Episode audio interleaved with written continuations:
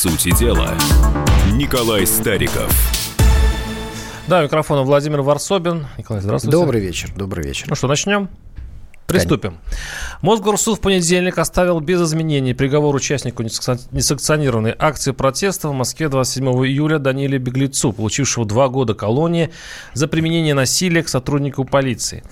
А, Беглец, это его фамилия, а, признал вину, Приговор вступил в законную силу. В последнем слове беглец попросил о назначении условного наказания в связи с наличием малолетнего ребенка, несозданным характером преступления. Мои действия, цитирую, были спонтанными. Они были ответом на не совсем правомерные действия сотрудников полиции. У меня не было умысла причинять вред сотруднику полиции. Я раскаиваюсь в этом. Я не хотел, чтобы ему было больно. Что сделал беглец?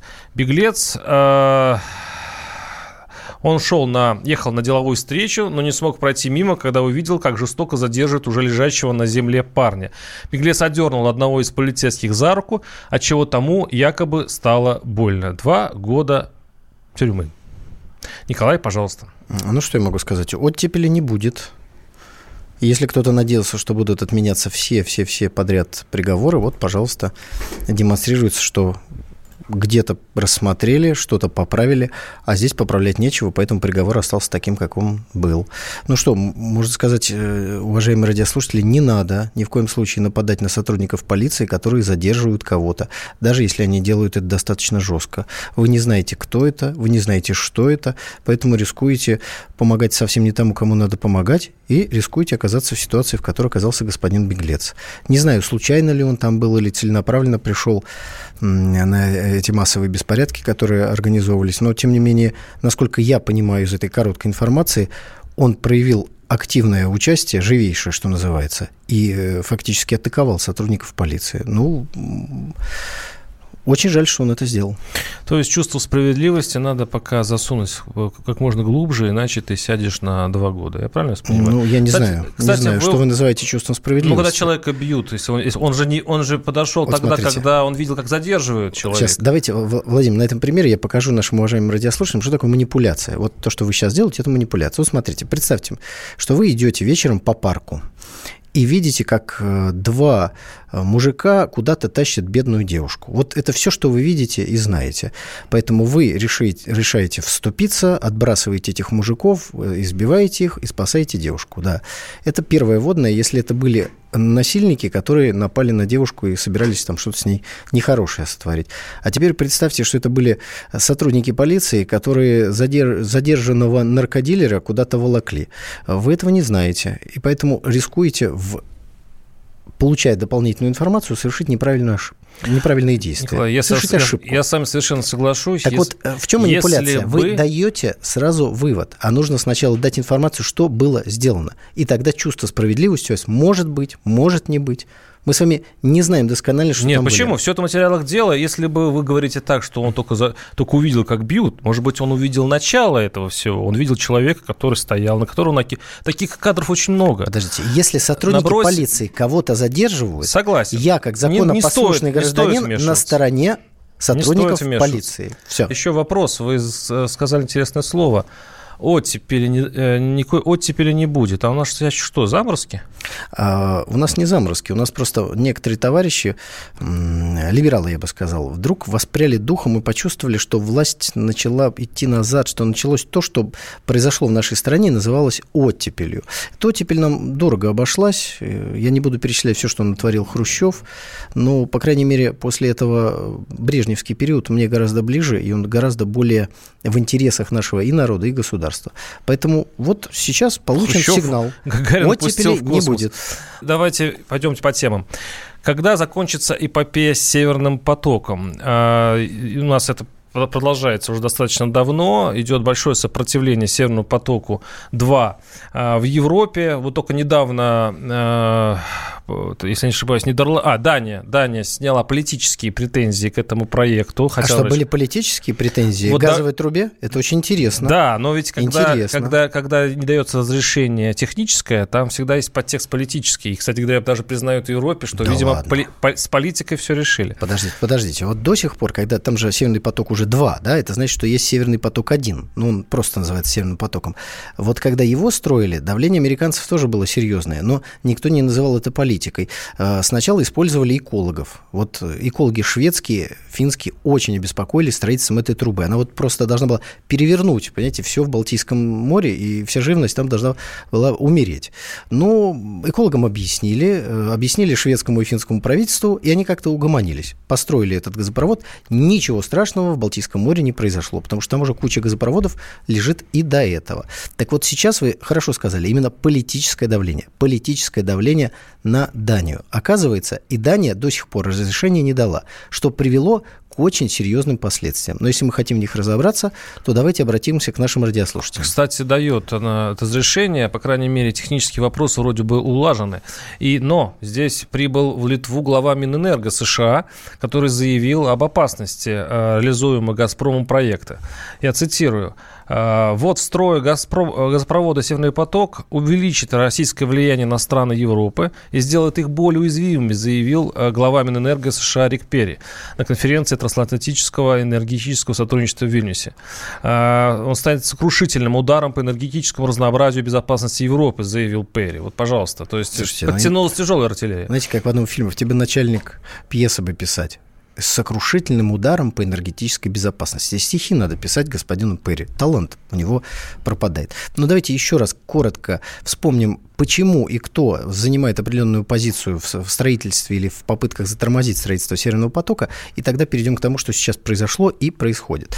Итак, э, э, поставки газа э, российского в Европу идут через территорию Украины, в том числе, в значительном, в значительном числе.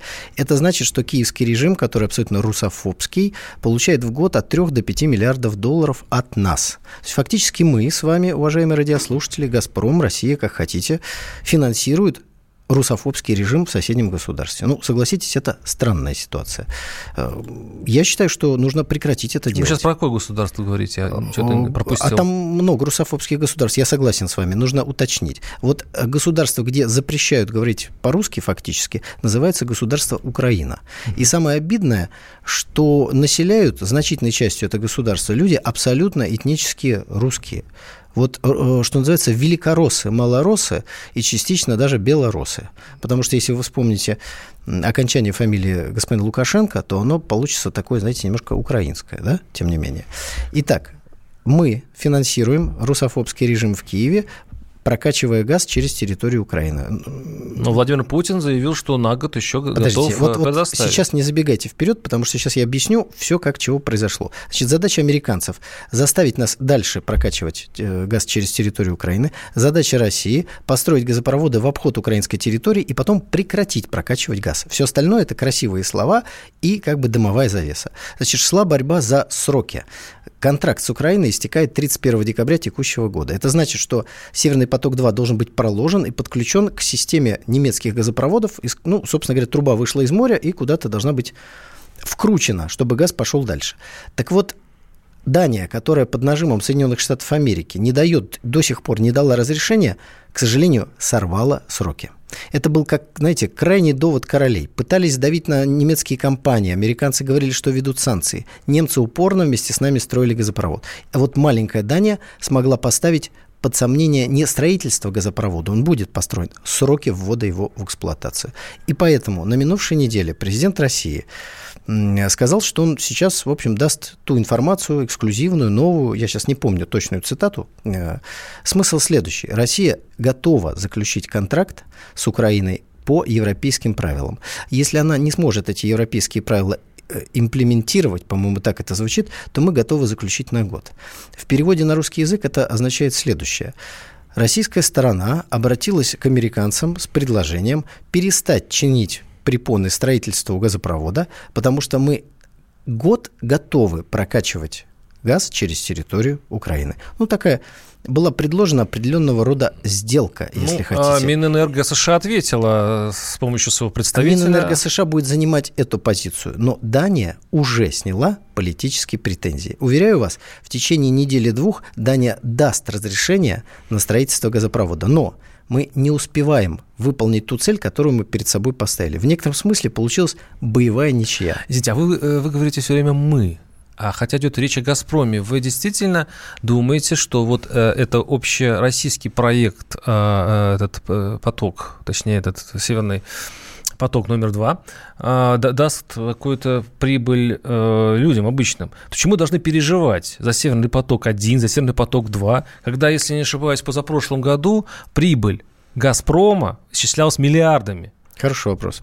Вы знаете, когда я говорю «мы», тут вы, тут вы меня поймали, что уж говорить. Я имею в виду российскую сторону ну, сокращаю чуть-чуть, чтобы говорить российская сторона, говорю мы, потому что я себя в данном случае не отделяю от того государства, гражданином которого я являюсь. Что касается э, «Газпрома», да, у него есть прибыль, у него есть много чего, но он является инструментом российской внешней политики. Но сейчас мы с вами должны немножко прерваться. Вот это интересно, да, кстати, о, о том, каким образом а, мы политически воздействуем с помощью газа, мы поговорим в следующей части передачи. Говорим о несчастной судьбе Северного потока-2, который, возможно, будет счастливый через через некоторое время, но пока это как это, как эта сказка может быть вечной. Э, строительство Северного потока, э, в США, э, точнее, в Германию, если я не ошибаюсь. Германию. 8 800 200 ровно 9702.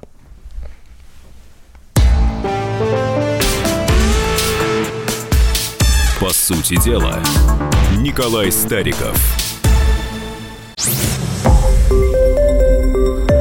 Радио «Комсомольская правда». Более сотни городов вещания и многомиллионная аудитория. Хабаровск 88 и 3 FM. Эм. Челябинск 95 и 3 FM. Эм. Барнаул 106 и 8 FM. Эм. Москва 97 и 2 FM. Слушаем всей страной. По сути дела, Николай Стариков. Как закончится эпопея Северным потоком? Тема нашей передачи. Уже послушаем звонки. Наталья из Омска. Наталья, слушаем вас. Здравствуйте. Здравствуйте, Наталья. Здравствуйте. А можно Николаю Викторовичу вопрос задать? Да, мы слушаем вас. Нужно. Нам. А, Николай Викторович, меня сейчас Северный поток не особо волнует. Меня особо волнует вот то, что вот там подписали, Украина подписала какое-то соглашение – там, э, вы не думаете, что это будет теперь перенос гражданской войны на всю Украину? Потому что там сейчас есть и противники, э, кричат нет капитуляции. И в Киеве там какие-то события. Вы не думаете, что это теперь начнется уже там дальше перенесется эта гражданская война? Спасибо Между за... сторонниками и противниками начнется. Да, я понял ваш вопрос. Спасибо. Прямо чувствуется озабоченность в вашем голосе. Это действительно любой патриот России не может взирать безучастно на то, что происходит на Украине. А, хотел бы сказать, что вот этот морок, который там происходит, ужас закончится, Украина наконец-то встряхнет американскую власть, но вот этого в ближайшее время не произойдет. Как и не произойдет масштабной гражданской войны, которой вы обеспокоены. В двух словах, что там происходит. Формула Штайнмайера не на сантиметр не приблизила мир на Украине. Вот просто не на сантиметр. Это обычные политические маневры для того, чтобы втянуть э, Россию в переговоры, а потом попытаться возложить на Россию ответственность за срыв договоренности. Объясню почему. Вот что такое э, комментарии политиков? Это, собственно говоря, то, о чем они думают и как они собираются действовать. Поэтому, когда подписали некую формулу Штайнмайера, еще раз повторю это странное словосочетание, которое уточняет всего лишь один пункт Минских договоренностей, это значит, э, как сказал Зеленский, что на территории ДНР и ЛНР должны быть проведены выборы по украинскому законодательству. Вот представьте себе, это что такое? Это партия «Правый сектор» участвует в выборах, да, агитаторы, национальный корпус, националисты участвуют. А те политические силы, которые называются общественными организациями на Донбассе, они не могут участвовать в выборах, потому что их нет в правом поле Украины. Это значит, что фашисты в выборах могут участвовать, а ополченцы нет. Считает Центральная избирательная комиссия, которая находится в Киеве, она же определяет э, результаты, все спорные моменты решают украинские суды. Вопрос, вы себе реально можете представить а, такие а выборы Россия в Донецке? формулу эту подписала? Россия призвала эту формулу подписать. Почему? Потому что это, это мы не участвуем в этой гражданской войне. В этой формуле должен быть Донецк и Киев.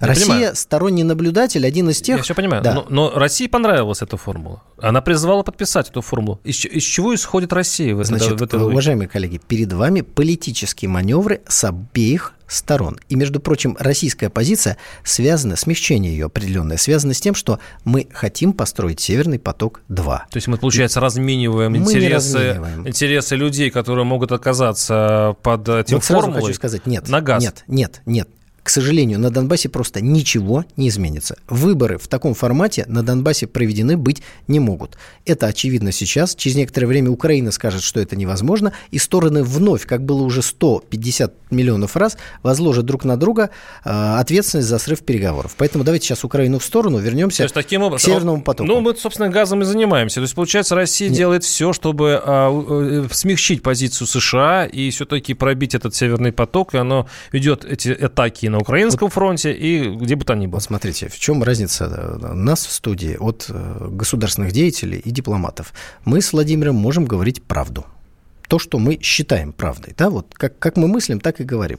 Значит, Россия должна построить как можно скорее Северный поток-2, чтобы как можно скорее прекратить прокачку газа через территорию Украины. И тот э, та сделка, которая была, по сути, предложена противникам строительства газопровода, в этом и заключается. Перестаньте препятствовать, Украина получит газ еще как минимум на год. Да, это ничья. Хотелось бы прекратить транзит газа через территорию Украины 31 декабря этого года. Но из-за позиции Дании это технически стало невозможно. Наши слушатели пишут в недоумении. Путин поддерживает русофобов Украины? Свои же? «Газпром» финансирует злейших врагов товарища Старика-либералов? А вы сейчас только это узнали? Транзит газа через территорию Украины идет с 91 года. Вы сейчас только из нашей программы об этом узнали? Вы не знали, кто сидит в Киеве с 2014 года. Вы не знали, уважаемые радиослушатели, кто сидел там до этого. Там русофилов. Николай, но ведь на самом деле... Нет, с 91 года. На самом деле этот Северный поток обслуживает интересы акционеров и э, «Газпрома», но не э, россиян в конце концов. Прекращение гражданской войны на Украине из-за того, что режим обанкротится, интересы это в интересах всех россиян. Подождите. Наша задача прекратить гражданскую войну на Украине. Это вот а задача газ минимум. Извините, газ Это инструмент решения этой задачи. А, Вернее, не наоборот. отсутствие газа не через Донбасс решает Украины. проблему газа, а газом мы, мы решаем проблему Донбасса, что ли? Подождите. Ведь, ведь на самом деле это вы же говорите о том, что мы даем послабление на Донбассе, мы соглашаемся на эту чертову формулу, при этом, чтобы нам а, разрешили э, запустить этот поток. Это идет политическая игра. Ничего это не, не изменится. Ничего это не бизнес? Этого, к сожалению, ничего на Донбассе от этой формулы не изменится. Звонки 8 800 200 ровно 9702. Валентина Петровна из Жуковского. Валентина Петровна, здравствуйте. Да, да, здравствуйте. Добрый вечер. Мне очень нравится название вашей передачи «По сути дела».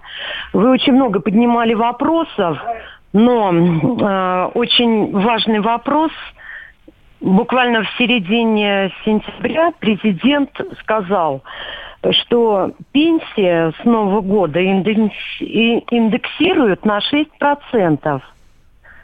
Алло. Да-да. Мы вас слушаем внимательно.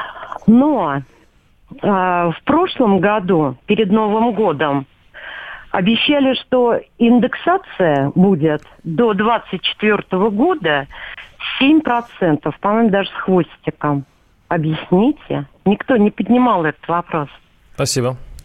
Э, вы знаете, То есть обманули немножко? Э, скажу честно, э, просто не могу прокомментировать этот вопрос. Но, насколько я понял, здесь нет обмана, а наоборот. Если обещали до 24-го 7%, угу.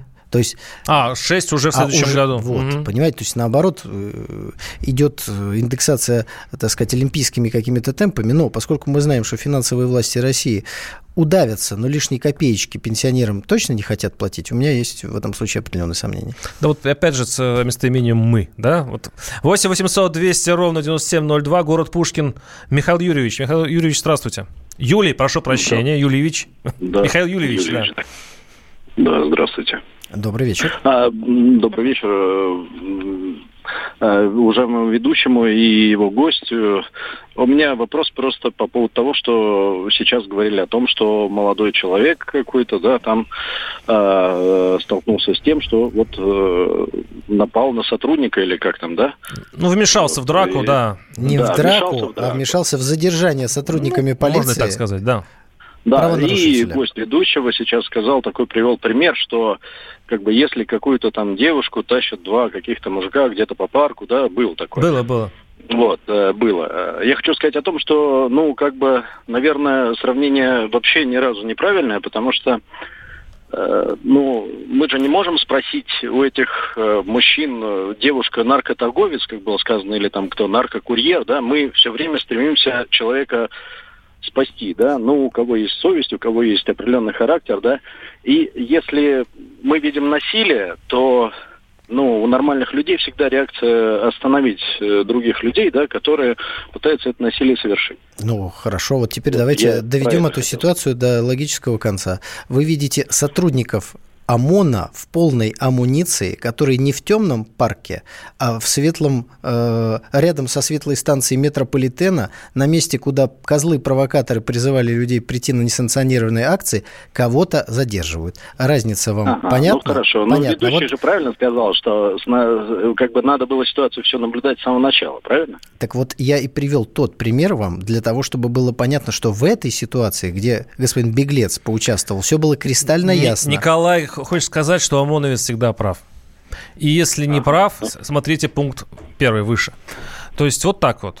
Поэтому еще раз говорю, я с этого и начал передачу. Если вы видите ОМОНовца, который кого-то избивает, засуньте, извините, свое Никого не ощущение избивали, а справедливости. задерживали. Это одно- вы сейчас занимаетесь очень просто похожее, провокацией. Очень А похожие вот представьте, что мы находимся в Соединенных Штатах Америки, не дай бог, конечно. И вот такая же история. Вы какой-нибудь совестливый ведущий какой-нибудь радиостанции в Филадельфии, вы говорите, господа, если вы увидите, как полицейский задерживает кого-то, если вы- Задерживает или если- избивает? Задерживает. Если вы видите и считаете, что это несправедливо, нападайте на полицейских. Вот э, тех, Хорошо. кто вас послушают, застрелят Это незаконно. просто. Нет, Застрелят. на самом деле нападать понимаете? на полицейских незаконно. Но когда суд решал судьбу этого человека, он же должен был принять внимание все, что мы, о, чем Значит, мы говорим. ни вы, ни я Ему не дали были на суде. Ему дали два года реальный срок. Ни вы, ни я не были на суде. Поэтому мы исходим из тех данных, которые опубликованы в газете. Три Ладно, мы, строчки. мы сейчас другую тему обсуждаем. Да, спасибо за звонок. 8 800 200 ровно 9702. Я напоминаю, что мы все-таки говорим о «Газпроме», о газе. Мы ко- говорим о строительстве э, трубы под названием «Северный поток-2», в, Ну, один из проектов «Газпрома». в котором «Газпром» участвует между, вместе со многими западными корпорациями, руководители которых, кстати, были вместе с президентом Путиным на э, энергетическом форуме и много интересного сказали. вот вопрос хочу успеть задать, пока закончу. спе- Да, это тя- давайте, у нас осталось немножко времени. Мы поздравим президента с днем рождения. Владимир Владимирович, с днем рождения у вас. И желаем вам выдержки, успехов в той сложной шахматной партии, которую вы ведете, в том числе во время строительства Северного потока-2. Как вы сразу с «Газпрома» на день рождения Путина. Хорошо, 8 800 200 ровно 9702. Сейчас мы прервемся на небольшой блок рекламы и новостей и перейдем к другой теме. Да, правильно, Николай? Ну, давайте попробуем. Микро- микрокредиты, чем они опасны для страны и что с ними сделать. Я вот на самом деле поездил по стране, я, я- я просто считаю, что их нужно отменить. Это просто таким образом потрошат э, маленькие поселки несчастных жителей России. Это ужасно. По сути дела, Николай Стариков.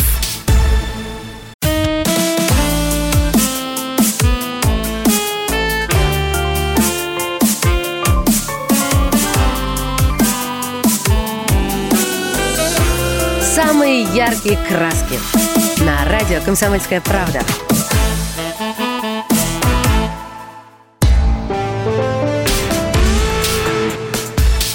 По сути дела, Николай Стариков.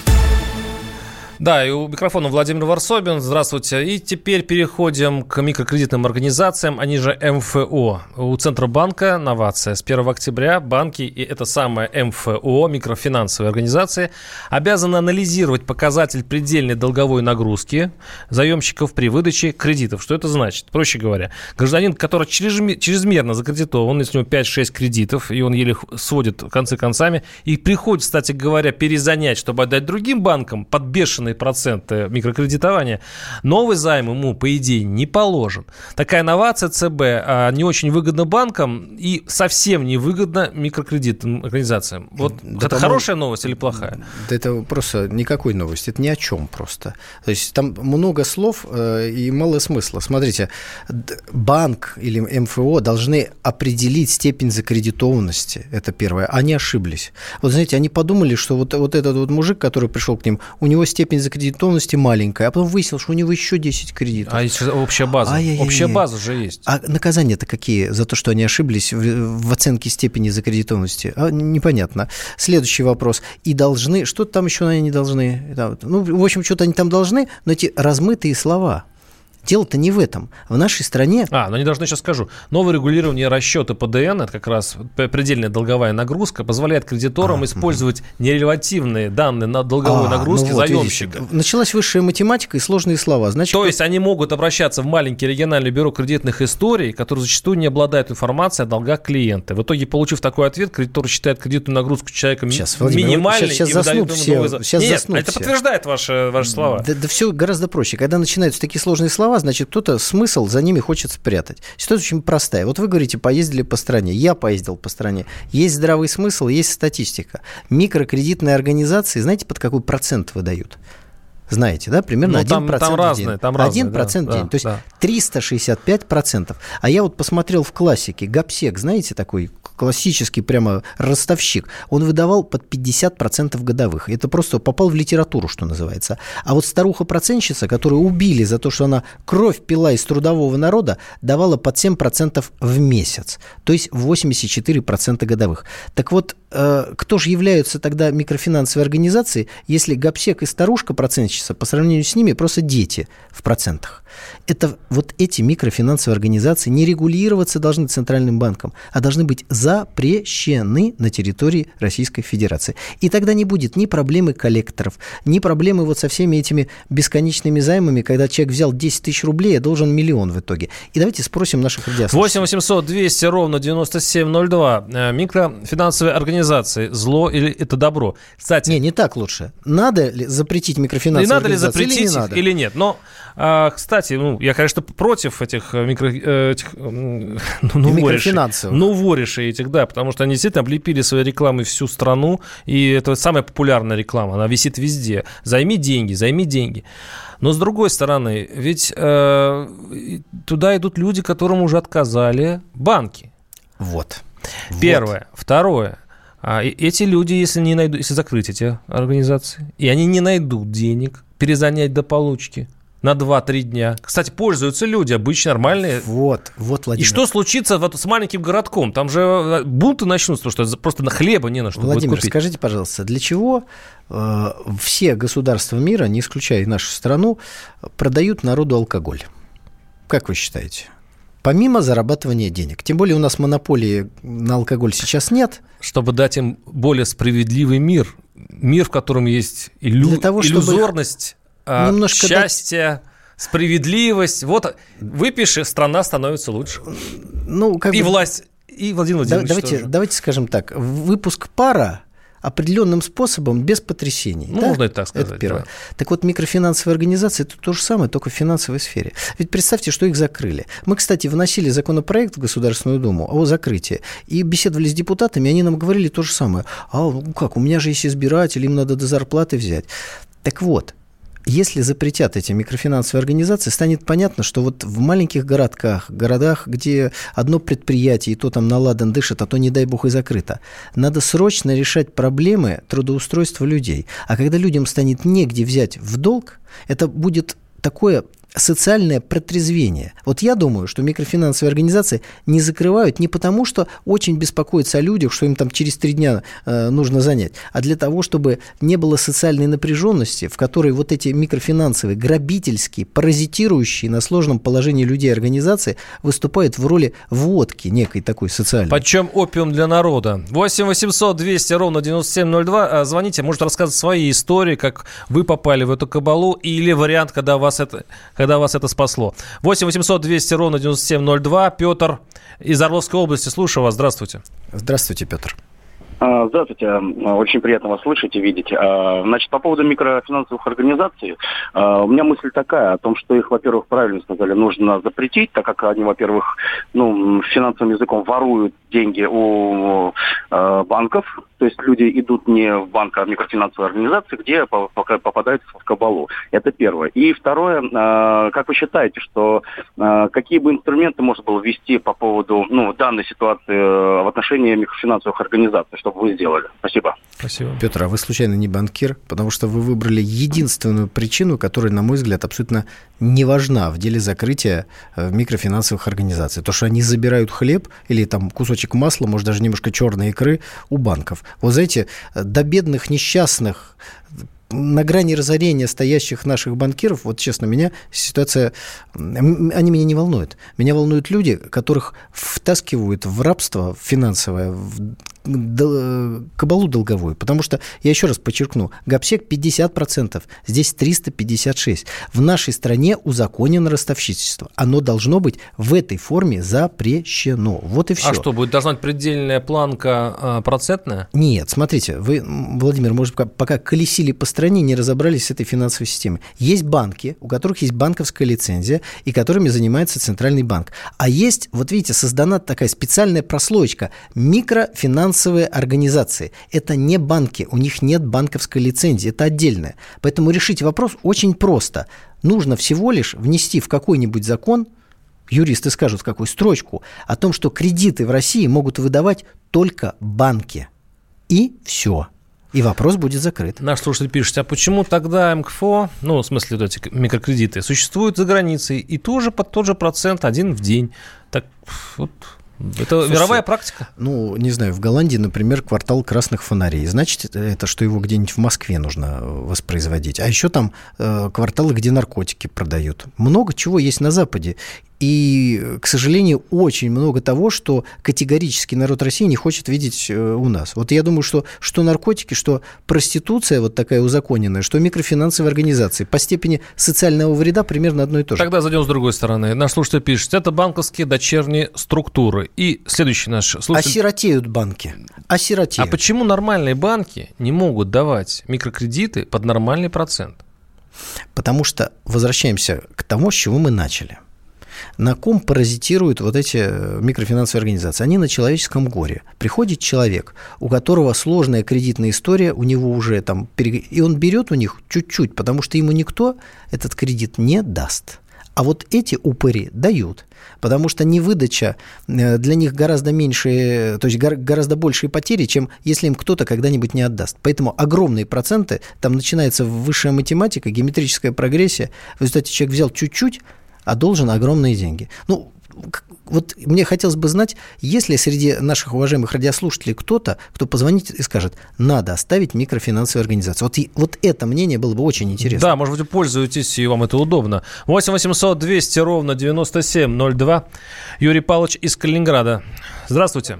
Юрий Добрый Павлович. вечер. Здравствуйте. Первое, э, значит, нашему президенту Владимиру Владимировичу большого здоровья, с днем рождения его. Теперь по вопросу. Значит, э, открываем газ на один год Украине самостийной независимой, хотя Украина по решению Верхнего суда не расплатилась с предыдущим долгом 3,52 доллара. У вас, там эхо. Да, у вас там эхо идет. Это та же самая микрофи... Э, микрофинансовая организация, то не, то, только не по отношению человека к банку, а по отношению человека э, государства. Все понятно, спасибо. Ну, при, при всем уважении к вам и неуважении к киевскому режиму хочу сказать, что прокачка газа и 3,5 миллиарда, которые Украина взяла в долг и называя это долгом Януковича, мне, кстати, всегда интересно было, сейчас Зеленский наберет кредитов, будут ли их называть потом долгами Зеленского? То есть говорить, что Украина к этому не имеет никакого отношения. Это же шулеры. Вот смотрите, Россия оформила долг Украине 3 миллиарда долларов по всем правилам западных финансовых рынков. И до сих пор никак эти деньги получить не может. Но, еще раз, это не деньги за прокачку за прокачку газа. 8 800 200 ровно 9702. Да, но мы хотим, мы хотим услышать ваше мнение по поводу микрофинансовых организаций. Вот это важно. Если среди вас, уважаемые радиослушатели, те, кто считает, что нужно оставить микрофинансовые организации? А, не успеем мы сейчас в этой части выслушать, но я, я зачитаю. Вечер добрый, я бедный пенсионер, но идиоты должны подвергаться естественному отбору. Жестко, пишет Вадим. А, никто не запретит, пишет наш следующий слушатель, банки пролоббируют. Попадают в кабалу глупенькие наивные люди. У нас узаконены банковские бандиты. А наркотики принимают умные люди. Но, тем не менее, наркотики запрещены. Это значит, что соблазн должен быть уничтожен. Про ростовщиков еще Иисус Христос говорил. Это зло, которое легко запретить внеся изменения в один закон. Очень просто, но почему-то это очень сложно. Давайте подумаем, почему. Мы подумаем в следующей части передачи, и мы говорим о микрофинансовых организациях, о том, какие в какую кабалу попадают наши русские люди. По сути дела, Николай Стариков. Лучше и сто раз услышать, и сто раз увидеть. Наш эфир на YouTube-канале «Радио Комсомольская правда». Для всех, кто любит по-разному. И ушами, и глазами.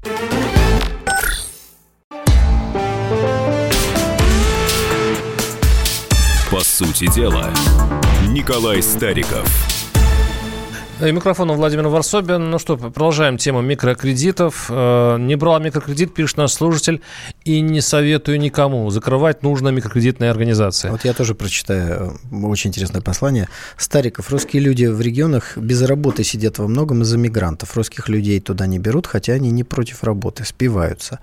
Мы с вами говорили сегодня, уважаемые радиослушатели, о том, что микрокредитные организации – это такая водка социальная, это такой наркоз. А вот если они исчезают, если они, согласно закону, закрываются, тогда власти должны и в рамках региона, и в рамках нашего государства, в том числе и решать миграционные проблемы. Если у вас люди сидят без работы из-за того, что мигранты приезжают, значит, нужно сделать так, чтобы мигранты не приезжали.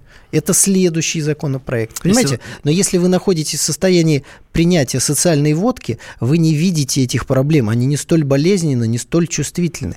Соглашусь, Николай, но тут одна деталь. Есть очень неприятная правда насчет спива... спившихся деревень и поселков.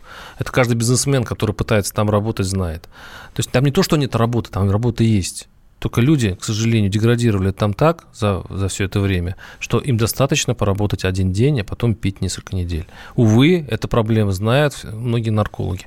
8 800 200 ровно 9702. Это, кстати, ужасная вещь. Я каждый раз сталкиваюсь с это путешествие по стране. Богатые страны тянут прибыль со всего мира, а добренькая Россия распыляет свои средства. А, ну это все тема газа. Да, у нас э, много звонков. 8 800 200 ровно 9702. Виктор из Москвы. Виктор, слушаем вас. Здравствуйте. Здравствуйте, Виктор. Добрый вечер. Э, несомненно, микрофинансовые организации надо закрывать, и давно уже надо было закрыть. Аналогично букмекерские конторы. И э, что вы, вы вот поднимаете вопрос, в одну сторону проблему подняли, когда микрофинансовая организация кредитует напрямую. То есть пришел человек как банк, э, он, его видит представитель микрофинансовой организации и выдает определенную сумму. Вы совершенно не понимаете, что творится в виртуальном, дистанционном э, кредитовании микрофинансовыми организациями, можно любую сумму взять в десятках организаций, в течение положить эти деньги на Яндекс кошелек и потом проиграть. Я знаю такую историю у меня на работе. Э, э, сын ура, э, за это набирал большие суммы в, в десятках микрофинансовых организациях, и она вынуждена была продать квартиру чтобы рассчитаться за его долги. А потом вкладывал эти деньги ну, спасибо, в букмекерские конторы. Спасибо, что вы открыли, как бы приоткрыли еще спасибо. одну часть этой проблемы. Но давайте здесь вот зададим себе вопрос. Если с улицы исчезнут эти киоски, в котором людям, простите за слово, впаривают деньги под огромные проценты, это приведет к тому, что значительная часть людей не возьмет эти деньги и не найдет их в интернете и не пойдет играть. То есть процентов 80 проблемы сразу будет Николай, решено. А вот те люди, которые не могут перезанять до получки, что им делать? А вот это проблема властей. Их нужно трудоустроить, повысить нет, им нет, заработную сейчас, плату. Нет, но сейчас вот нет. То есть вы хотите сказать, чтобы был переходный период, чтобы люди помучились полгода, Встречный год? вопрос. Сегодня многим наркоманам нужна доза, потому что если мы резко прекратим продажу наркотиков, вот всех поймаем и посадим за одну ночь, а у них же ломка будет. Ну, что нам делать-то? Продолжать торговлю наркотиками, закрывать на нее глаза? Знаете, там зарплата 15, 12, 12, 13 тысяч организации должны рублей. быть закрыты. Следующий вопрос борьбы вот с этими, может быть, э, там через интернет выдачи кредитов, э, точнее вот этих микрокредитов. Все. Давайте Смотрите, с чего-то начинать. Я согласен. Но, Владимир, я хотел просто, э, чтобы все-таки нам позвонил хоть один радиослушатель, Я жду который звонка. считает, что нужно сохранить микрофинансовые организации. Ну, может быть, из Москвы будет звонок? Сейчас Александр из Москвы у нас на телефоне. 8 800 200 ровно 9702. Да, Алексей, слушаем. Вы... з- Александр, прошу прощения, да. Да, да, да. Я из Москвы звоню, проживаю в Москве, но очень часто в родной город Волгоград ездю, да, нахожусь. И вот в Волгограде, ну просто на каждом шагу, каждый киоск этот микрозаймов. Вот. Я как бы видел такую ситуацию. Я решил зайти и просто посмотреть, как дают по, ну, по паспорту своему. В общем, просто показываешь паспорт, мне показали таблицу, она прям понятно будет любому ребенку, там зеленый, желтый, красный цвет. И как бы тебя заманивают. Вначале тебе дают лег- легко сумму 5 или 10 тысяч, ты там отдаешь 5 тысяч переплачиваешь, потом тут же больше. Ну, то есть это настолько вгоняет людей в тупик, в большую ловушку. Это настоящие аферисты, понимаете? Вот просто аферисты.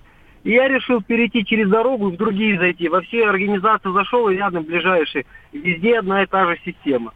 Вот. Почему я решил зайти? Просто у меня друг не мог платить по долгам. Ну и на- начались, у него начали коллекторы выбивать деньги, все такое. Поэтому я считаю, эту лавочку нужно прям как можно быстрее прикрывать. А если вашему другу не, э, э, он не смог бы перезанять, это вообще для... А, э, Если отдать вовремя, если отдать, допустим, через 3-4 дня, там сильный процент будет? То есть ты много Там- переплатишь? Там какой-то сумасшедший Да процент. процент, там 1 вообще, процент день. Ну, день. один день, то 4% за 4 дня, да. Ну, да, знаете это много. как, он, получается, он не первый раз там брал, получается, он там раз взял, два, вот они позвонили и посадили его на эту ловушечку, что дают ему больше. И он не смог уже платить по процентам. Так получилось, что Знаете, как коллекторы показывает, стали как показывает, Спасибо, как спасибо. показывает жизнь, за 4 дня финансовые проблемы не решаются. В 99% случаев. Ну, никто не А решает дальше- проблемы А микрокредитами. дальше включается вот этот счетчик, и через год будет уже 360 Я слышал истории, когда люди просто перезанимали действительно на 3-4 дня, и в этом случае Можно это найти удобно. своих родных, близких, знакомых. и Но так когда далее. ты на месяц, это, конечно, сумасшествие. И, кстати, это по-моему, рассчитано все-таки на людей, которые не умеют вообще обращаться с деньгами. Это паразиты, социальные паразиты. Поэтому с ростовщиками боролись во всех, э, так сказать, во все времена и при всех народах. 8 800 200 ровно 9702. Илья из Воронежа. Илья, слушаем вас. Здравствуйте. Добрый день. Ну, у меня позиция такая, э, как бы разделенная. Там хотели послушать, есть мнение за то, чтобы не убирать. Да, внимательно вас да, слушаю. да, слушаю вас.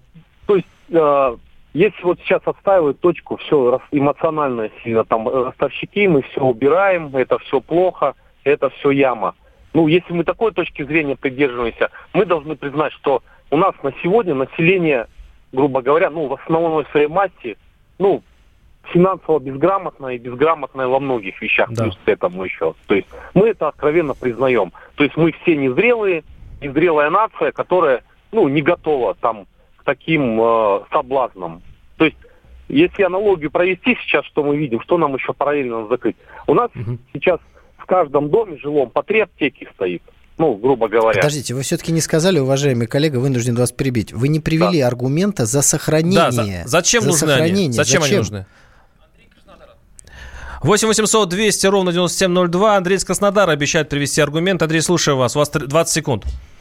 Здесь вопросы, в общем-то, только количественные. С тем же успехом можно выдвинуть претензию банкам.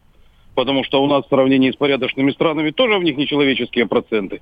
Ну и, скажем так, все это не насильно, никто никого не заставляет. Хочешь бери, не хочешь не бери. Спасибо. Вот так. Ну, как говорится, а мы жалко, гражданами что как, как с так- детьми. Жалко, что мы так и не услышали начальника транспортного цеха, потому что ни одного серьезного аргумента за сохранение микрофинансовых организаций так и не прозвучало. Ну, кроме того, что люди сами должны соображать, куда они Кроме идут. того, что еще есть банки, а люди, а люди, люди поддаются соблазнам. Люди слабы, что известно э, давно, и ни- ни- никто с этим не спорит. Поэтому людей надо от соблазнов оберегать. Это был Николай Стариков и э, Владимир Варсобин, которые согласились друг с другом в передаче. Этот день нужно запомнить.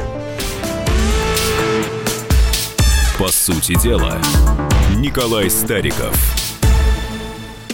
Политика. Владимир Путин приехал в Японию на саммит большой... Экономика. Покупательная способность тех денег, которые вы... Аналитика. Что происходит правильно, а что происходит неправильно. Технологии. В последнее время все чаще говорят о мошенничестве с электронными подписями. Музыка. Всем привет! Вы слушаете «Мир музыки». Комсомольская правда. Радио для тебя.